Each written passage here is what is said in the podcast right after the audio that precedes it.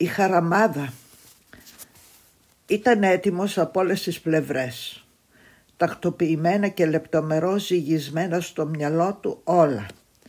Από το πώς θα βάλει την επιμελώς σιδερωμένη του ποδιά μέχρι το πώς θα καταστήλει την τρεμούλα του διαγωνιζόμενου μπροστά στην αυστηρότητα των κριτών. Ήταν ο ημιτελικός αύριο. Σίγουρα οι κριτές θα ήταν πέραν του δέοντος αυστηροί. Εκείνος όμως θα έβαζε τα δυνατά του να σουβλήσει την αγριάδα της ζωής του για άλλη μια φορά. Ήθελε τόσο πολύ να βρεθεί στον τελικό. Γιατί όχι να φορέσει και το χρυσό σκούφο του νικητή.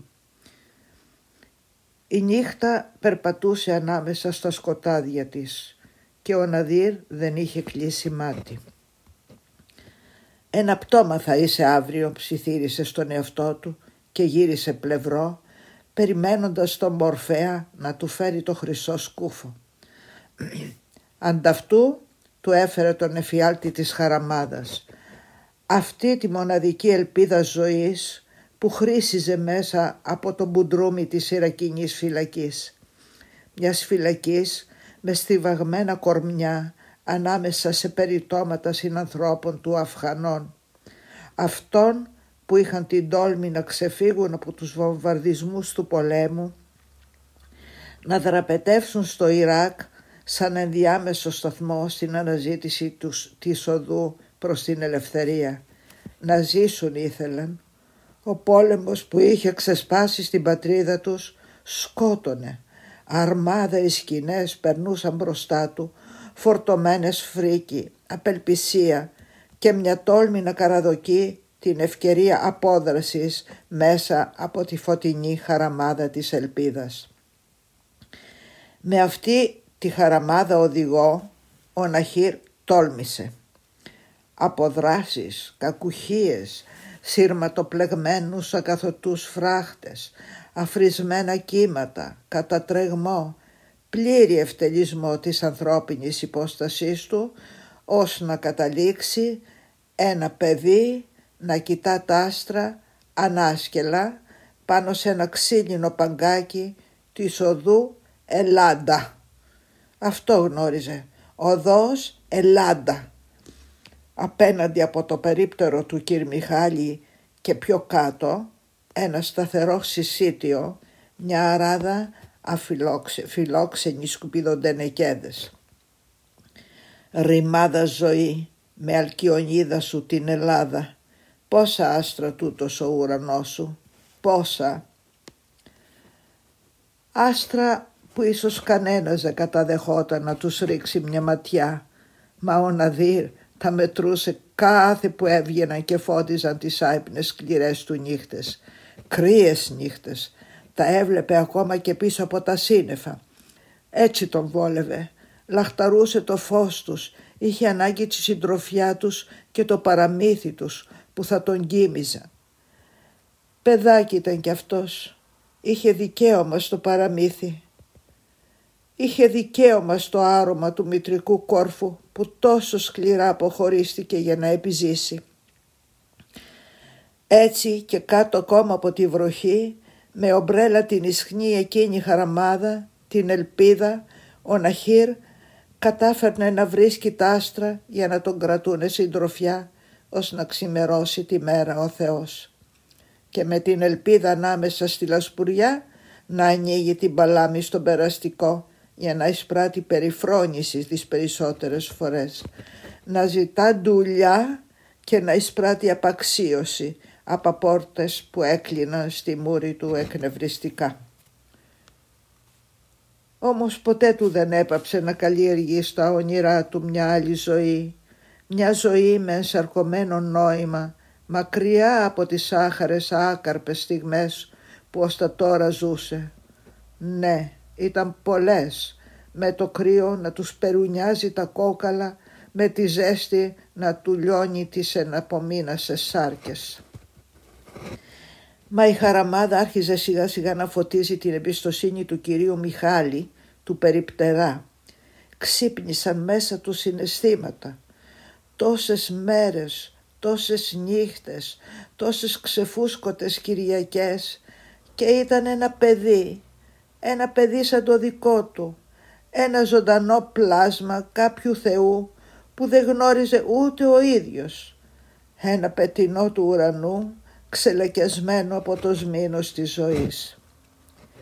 Άρχισε να του δίνει γάλα, λίγο ψωμάκι, μια κουβέρτα για τις απάνθρωπες κρύες νύχτες και μίλησε για ένα ήσυχο και καλό παιδί σε ένα φίλο του το Βερνιάρη που του έδωσε την πολυπόθητη δουλειά. «Είναι καλό παιδί Αλέκο, δώσ' του ένα κομμάτι ψωμί. Από τα σκουπίδια ζει. Ήρθε στην Ελλάδα πρόσφυγας και περνά τις νύχτες του ξεσκέπαστο να κοιτά τον ουρανό. Κάμε το καλό, τουλάχιστον να βλέπει τα άστρα χορτάτο το κακόμοιρο. Ω πόσο θα ήθελε να γίνει ένας στέρι σε τούτον το φιλόξενο τον ουρανό που ξέρει πως να ζώνεται από τα ουράνια τόξα μετά τις καταιγίδες. Η δουλειά για τον Αχύρ ήταν ουράνιο τόξο που απλώθηκε στην κατατρεγμένη του ζωή και τη φώτισε.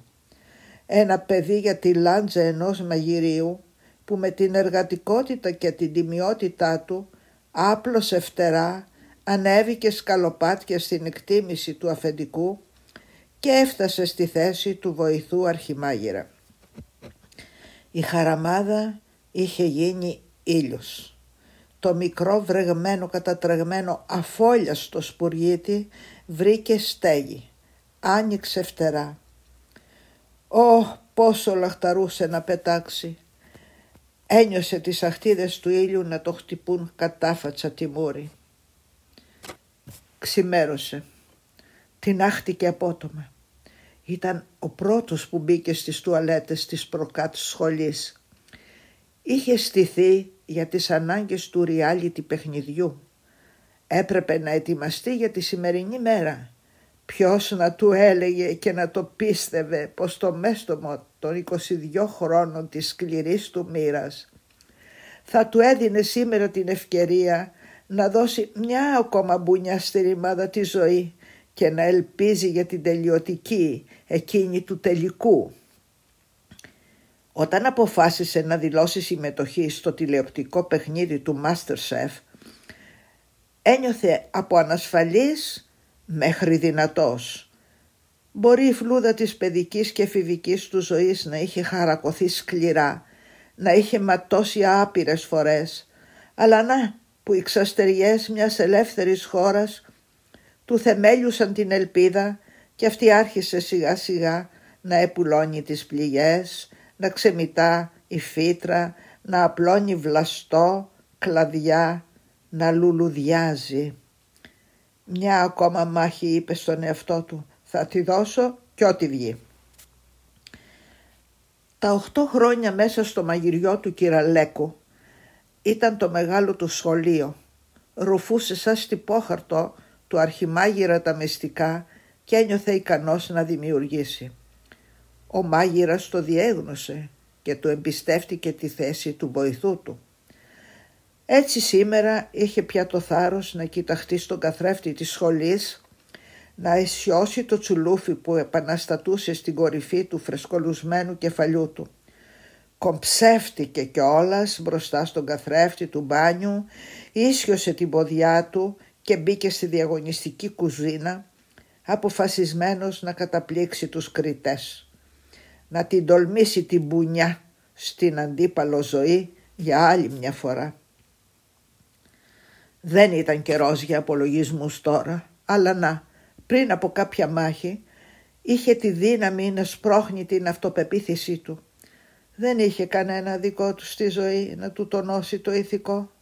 Ακόμα και το αφεντικό του, ο αρχιμάγειρας, δεν είδε με καλό μάτι το κυνήγι της επιτυχίας του βοηθού του όταν του φανέρωσε την απόφασή του να δηλώσει συμμετοχή, αυτός κατσούφιασε. «Χάσιμο χρόνο» του είπε για να τον αποθαρρύνει. Δεν ήθελε να χάσει το λαχείο που του είχε πέσει.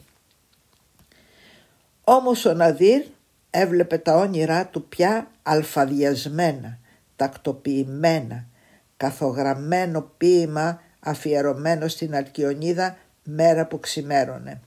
Έπρεπε να περάσει στον τελικό. Οι δοκιμασίες σήμερα ήταν πολλές. Ορντεύρ, κυρίως πιάτο, επιδόρπιο. Πλήρες γεύμα γκουρμέ εστιατορίου. Οι κριτές έδειξαν ευχαριστημένοι και η ανοκοίνωση ότι ήταν ένας από τους δυο του τελικού απογείωσε τη χαρά και την έκανε ουράνιο τόξο.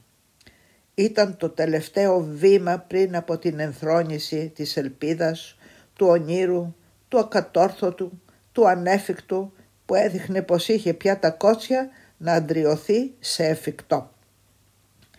Ένας χρυσός σκούφος που αντιστοιχούσε σε ένα μεγάλο χρηματικό ποσό ασύλληπτο για το παιδί που τόσα χρόνια διάβαζε λουντέμι χωρίς να ξέρει γράμματα και φυσικά σε μια επαγγελματική καταξίωση το νόημα της ζωής που καλλιεργούσε στα όνειρά του.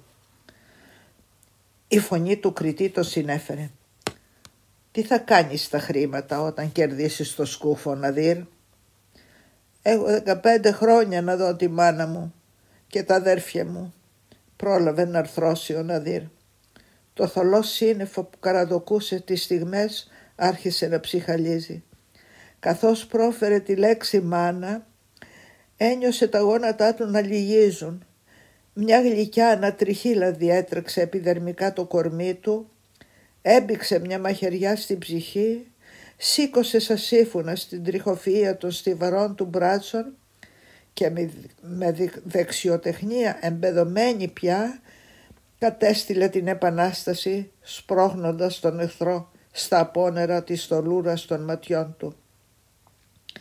Έπρεπε να σταθεί μέχρι το τέλος αξιοπρεπής. Δεν επιθυμούσε τη συμπόνια κανενός. Σήκωσε το κεφάλι του στο ταβάνι για να γυρίσει πίσω τη βροχή που είχε αρχίσει να κατρακυλά στο μαγουλό του. Να τη γυρίσει πίσω στο γνωστό του ουρανό.